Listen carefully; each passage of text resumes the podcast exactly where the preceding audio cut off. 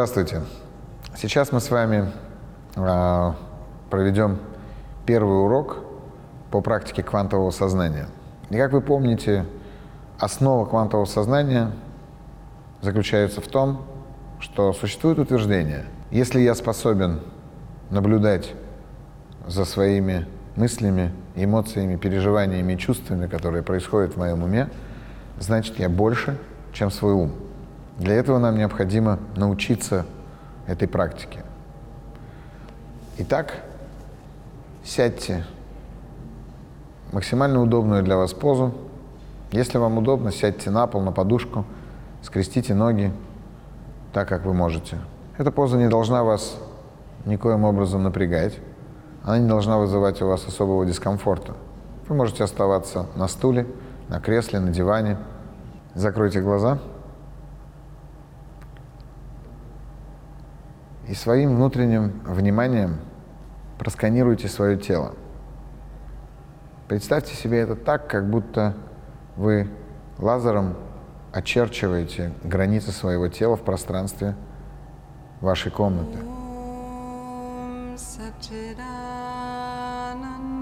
Несколько раз пройдитесь своим внутренним взором сверху вниз, от головы до пят и снизу вверх. Осознайте себя сидящим там, где вы есть.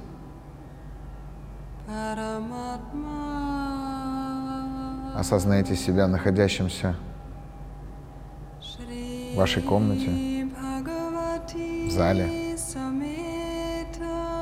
там, где вы сейчас слышите меня.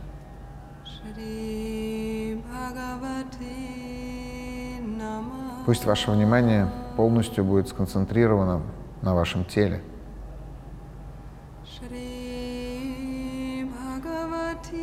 Оставайтесь закрытыми глазами.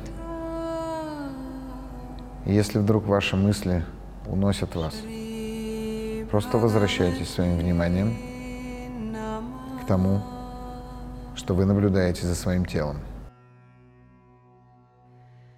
Если вам нужно встряхнуть его, встряхните плечами, расслабьте голову. Оно не должно вызывать у вас дискомфорта. Теперь направьте ваше внимание на дыхание.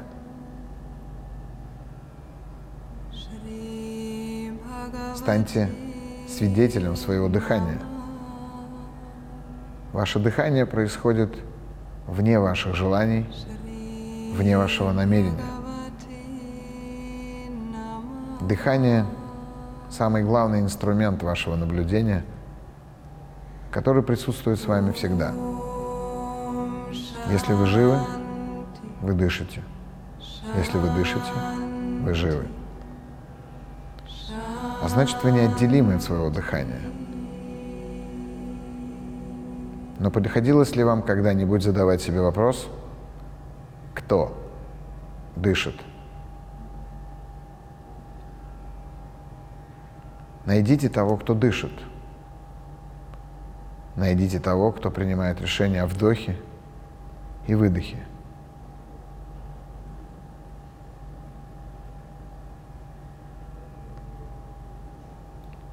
И если вам это удается, сконцентрируйте свое внимание на точке, где вдох становится выдохом, а выдох становится вдохом.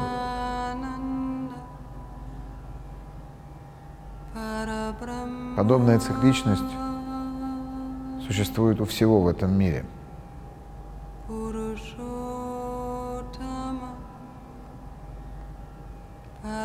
Оставайтесь в этом наблюдении еще минуту.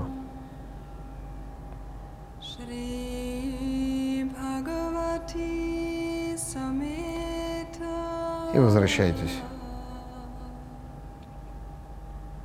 Открывайте глаза. То, с чего мы начали, по сути, можно назвать базовым упражнением, которое необходимо практиковать ежедневно. Оно должно находиться в начале вашей практики. На каком бы уровне квантового сознания вы себя бы не осознавали. Даже если у вас будет черный пояс по квантовому сознанию, все равно я рекомендую начинать любую практику именно с этого упражнения. А сейчас мы с вами сделаем следующую практику, которая позволит вам распознать наблюдателя внутри себя, распознать этого свидетеля. Точно так же сядьте в удобную для вас позу, просканируйте свое тело, осознайте себя в пространстве комнаты, переведите свое внимание на дыхание и, сделав несколько осознанных вдохов или выдохов,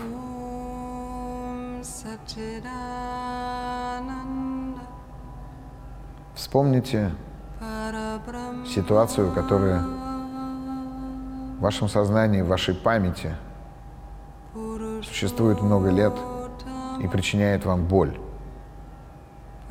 Любую ситуацию, в которой вы чувствовали себя обиженным, уязвленным, униженным, оскорбленным, в которой вы чувствовали себя слабым, столкнувшись с несправедливостью этого мира – с несправедливостью взрослых, а может быть с несправедливостью просто людей, обладающих относительно вас некой властью. Представьте себе себя внутри этой картинки, прямо в сцене этого происходящего. Позвольте себе чувствовать все, что сейчас приходит в ваше сознание вместе с воспоминанием боль, горечь, обиду, раздражение, зависть. Позвольте всему этому сейчас происходить здесь и сейчас. Чувствуйте это всем своим телом. Ощущайте это, переживайте и проживайте это. Не пытайтесь ничего делать со своими эмоциями. Если у вас потекут слезы, прекрасно. Если нет, тоже ничего страшного. Но главное, чтобы вы всецело сейчас отдавались этому переживанию. На самом пике этих переживаний представьте, что вы видите эту картинку на экране кинотеатра.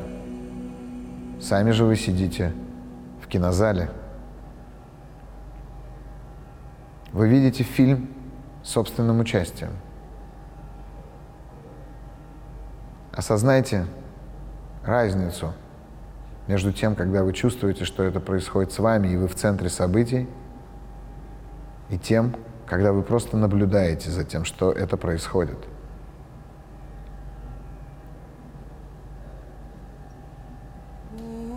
Теперь вы свидетель, зритель, наблюдающий за происходящим. И снова верните себя в эту картинку. Снова почувствуйте себя в центре событий, когда с вами происходит это. И позвольте себе чувствовать все, что сейчас поднимается в результате вашего воспоминания, вашего нахождения в этой ситуации. Когда эмоции поднимутся до самого пика, снова переведите свое внимание в кинозал. Вы снова смотрите этот фильм. Ощутите разницу.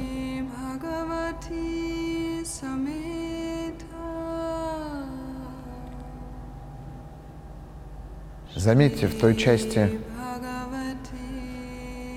практики, когда вы ощущаете себя в центре событий, вы не можете быть справедливым, вы не можете быть беспристрастным к тому, что происходит. Когда же вы ощущаете себя зрителем, уровень ваших переживаний, эмоциональный заряд значительно снижается. Проделать эту практику еще несколько раз –